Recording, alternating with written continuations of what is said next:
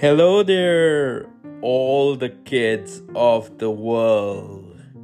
My name is Air Herk, and I will be telling you so many fairy tales that are magical and have not been told ever, ever, ever before because they're new and have been written by me. They're very adventurous, funny, and they'll steal your heart. Be careful about that. Okay, bye bye. Be sure to subscribe and listen to my episodes. Bye bye, bye bye.